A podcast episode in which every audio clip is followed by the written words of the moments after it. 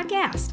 We're excited to introduce you guys to one of our pastors, Daryl Davenport, and he is going to be talking with us today about Besorah, which is the good news in Hebrew. Welcome, Daryl. Good to be here. Anytime I get to talk about the gospel and Honduras, I am excited to be here. Goodness. Daryl, tell us a little bit about you, your family, kind of where you're at here at the church.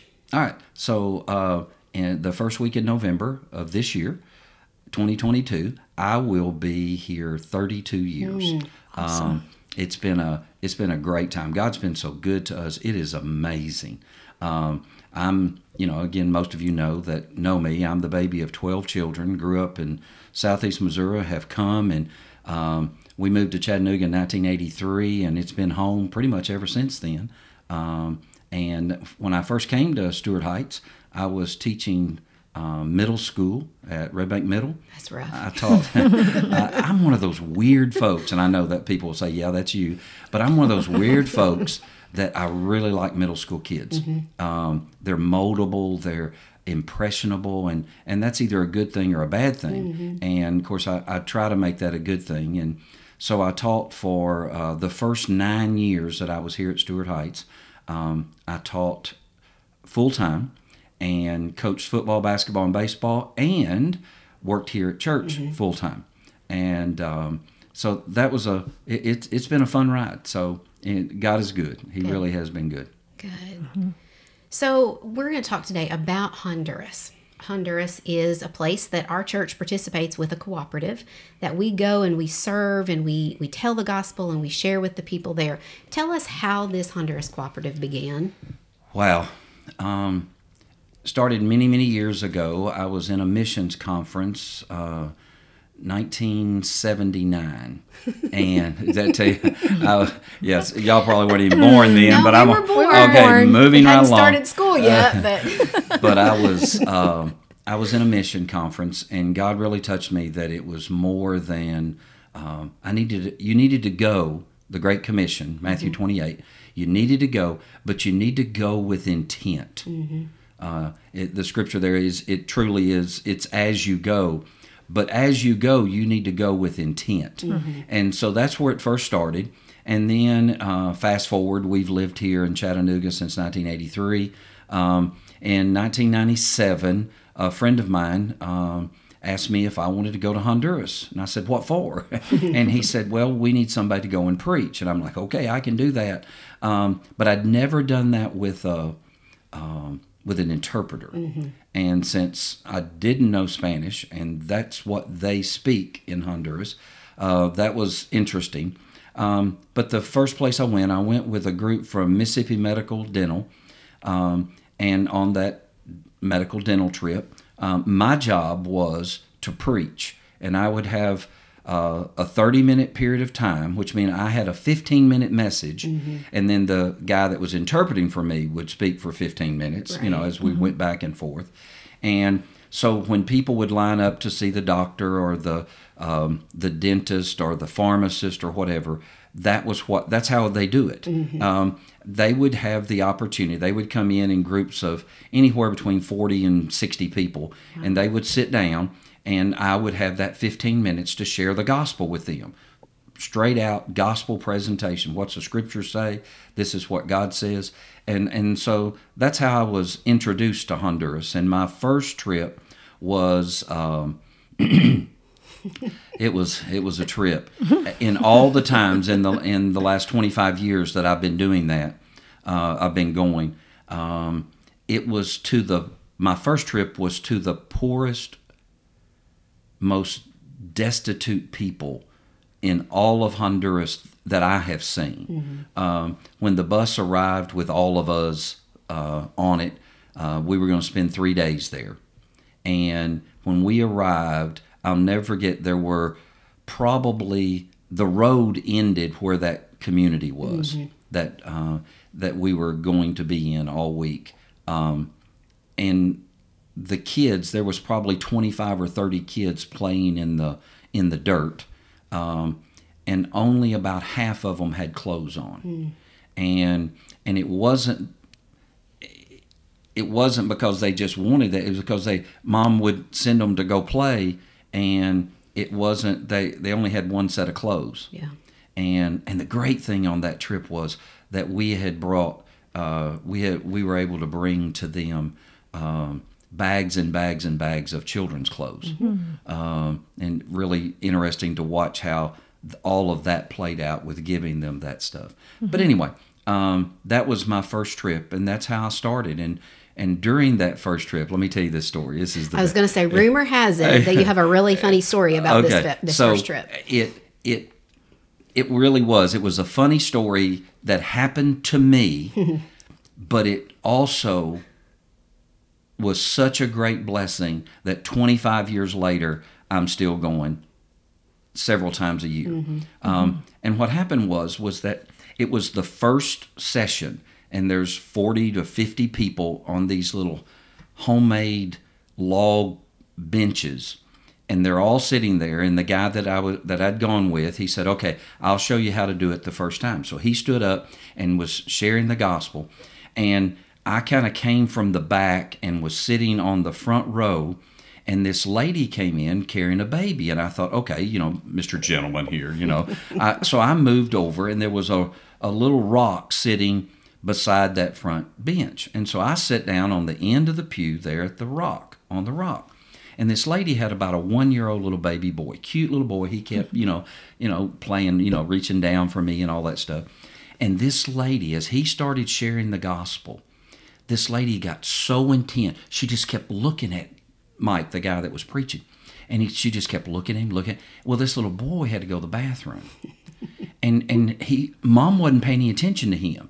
So I'm sitting there and I'm looking, and I'm down just a little bit below her, and this little boy, all by himself, reaches over, has a cloth diaper on. Okay, that tells you how you know old school. And so he took that cloth diaper and pulled it back and leaned over towards me and he just wet all over me.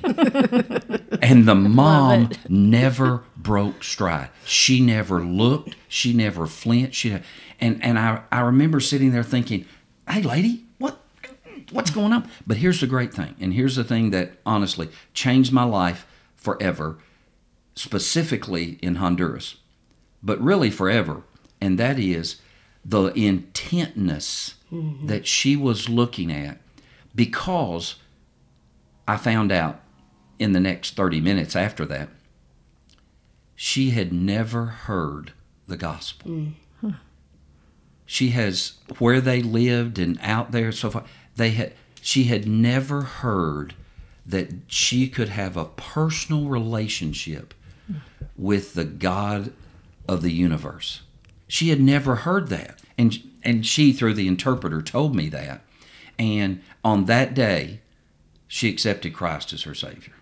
I got peed on, and you know, It was worth it, and it was worth every bit of it. But again, that look. So now, that's the thing that excites me so much about Honduras. And I mean, that's how we should all be living captivated, Mm-hmm. where we are completely captivated by Christ, that no matter what goes on around us, that our eyes are so focused on Him that nothing else matters. Oh, and and and we just so much don't do that. No, we don't. We really don't. And I mean- Jen and I have gone to Honduras with you. Mm-hmm. Probably, what was it, 2018, I think is when we went. Something and like Jen that. and I led a women's conference, Mm-hmm. discipleship conference, and Daryl took care of everything. He, kept us safe and cooked for us. Yeah, it was good. it was a, it was a great trip. Yes. But that that that look that so many believers have there that they they just live captivated by Christ, Hungry. and hungry, and I'm fascinated by that every time we go back. Growing up here in the states, even me, okay, you know, again, a baby of twelve children, grew up redneck USA. You know, if you look up redneck in the dictionary, there's a picture of my family. Okay, I mean, just out in the middle of nowhere, and I look at that, and even I had heard about church. Even mm-hmm. I had heard about this Jesus person. Now, I wasn't saved till I was fifteen, but I had even heard all of that stuff. I can every time we go to the mountains, I still look at these kids, mm-hmm. and and and and again, having been going now for 25 years, mm. um, those little kids mm-hmm.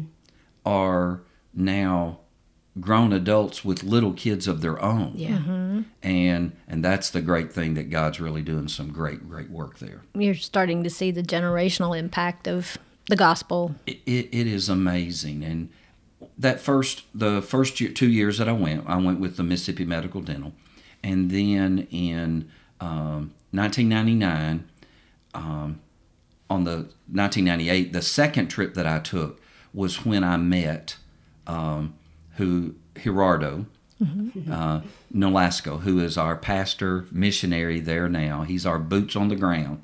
Uh, day in and day out, and that's when I met him and the missionary, the International Mission Board missionary, uh, Billy Caps. He and Betty were there. They had just arrived in the last couple of uh, few months before we got there on that in San. Uh, we were going to a, a town called a village called San Marcos, and we were staying that first night in a in the big town La Esperanza, which has about set somewhere between seventeen and twenty thousand people there, um, and that was in 1998, and we.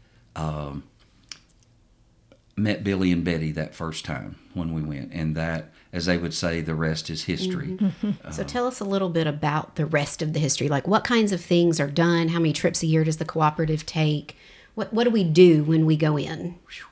Well, uh, let me back up and start with Billy and Betty. So Billy and Betty are uh, Billy was a retired dentist, retired early so he could be intentional to go to share the gospel in in the department or the kind of the state there. It's called uh, Intibucá, and in that area there are there was an unreached people group called the Lenca Indians, and Lenca are the they're the largest indigenous group in all of Honduras. Um, their money in Honduras are, is called lempiras, and the picture of of Chief Lempira was a Lenca, and again his it's like our George Washington on the dollar bill with their on their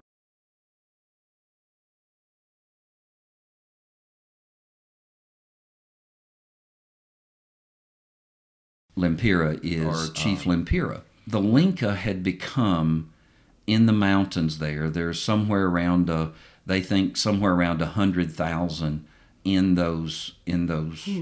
two or three provinces there that's around. And that was a group that the International Mission Board considered an unreached people group. Hmm. So Billy and Betty comes from Arkansas. They go to language school in Costa Rica, and they end up in the mountains of Honduras hilarious just to watch. Billy, a long, tall drink of water with his cowboy hat on from Arkansas.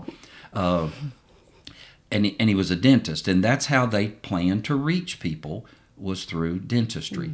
Um, when they arrived there, it was a very, very cold um, group as far as how they were received. Um, there had been a group sometime in the last five years before they arrived that had been there to um, basically had come in, had preached revival services, got everybody all excited and all that stuff, and then packed up and left. And then another group came in behind them, and this guy was going from place to village to village telling, preaching the gospel. Well, in the way that he was preaching the gospel, um, eventually the people um, it, it didn't go well. It, it just didn't go well. And so what happened was uh, the people told them that basically they told him, We don't want you in our communities anymore. So he packed up and left. Well, several years later, Billy and Betty show up. And when they would drive down the road, and the, y'all have seen it in the mountains of Honduras, when you drive down the road in a pickup truck, everybody wants a free ride to town. Or if they're in town, they want a free ride into the mountains because it's a long walk. Um, and so um, it saves them from walking all day. So, anyway, so when Billy and Betty first arrived, as they would drive down the mountain roads going into the mountains out of La Esperanza there, people would turn their backs to them and would not even look at them as they drove down the road. Now, fast forward 10 years later, by the time Billy and Betty left, uh, I guess it was about 2007, uh, by the time they left, uh, people would run from their houses hollering, Don Billy, Don Billy. uh, and, and so God had started really doing some work there. And Billy and Betty retired, and um, the IMB decided that they were not going to uh, they decided they were not going to replace them with another missionary. Well, the group of churches that had the cooperative that you call it, uh, uh, the group of folks that had gathered together, the different churches, we had at that time, um, I think we had seven churches in five states that had been working like we were with Billy and Betty, going on short term mission trips. And then all of a sudden, uh, Billy and Betty's going to be gone, and the IMB said, you know, we're not going to put anybody here. So I had met a couple of the other folks from other churches, uh, First Baptist Hot Springs, uh, Rootville Road Baptist Church, Dry Prong, Louisiana. Anyways, several of the churches. And so I got on the phone, we started talking and said, you know what? I don't think God's finished here yet. Um, and so we formed this cooperative called Honduras Ministry Incorporated. And we, board of directors, it's a 501c3, uh, and our church gets to be a big part of that. Um, and so we started going, and um, we have a compound there. We have all that. Um, people have a place to stay, got kitchen, all that kind of stuff. We've got transportation there. And Gerardo, who was that first night in La Esperanza, he ended up listening to my message and he came to me and said on that first night he came to me and he said your interpreter's really good but he doesn't have any he- he- the spirit's not in him. Hmm. And he was a college student from the city mm-hmm. who knew english and spanish but he didn't have any oomph mm-hmm. you know? Uh-huh. Uh-huh. And so and i said well what should i do? I asked billy that. And Gerardo speaks English and Spanish. So I asked, uh, I asked Billy and Gerardo. I said, "What do I do?" And and Gerardo said, "I'll interpret for you."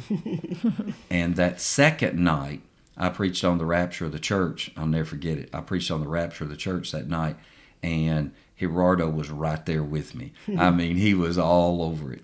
Anyway, so uh, from that time forward, Gerardo and Billy worked together. So when Billy retired, Gerardo took over the ministry. We then decided that we wanted him to be our missionary uh, with boots on the ground. Hmm. So it worked out really, really mm-hmm. well. And he's still doing it now. And so mm-hmm. now we have five vibrant churches in the mountains of Honduras that Gerardo takes care of. Thanks for listening today. Hope you enjoyed this first half of the conversation with Daryl about Besorah or the good news in Honduras. If you'd like to learn more about how you can plug in with the Honduras mission, you can email Daryl Davenport at stewartheights.org. To connect with Jen and I, you can find us over at goandequip.com or on our YouTube channel.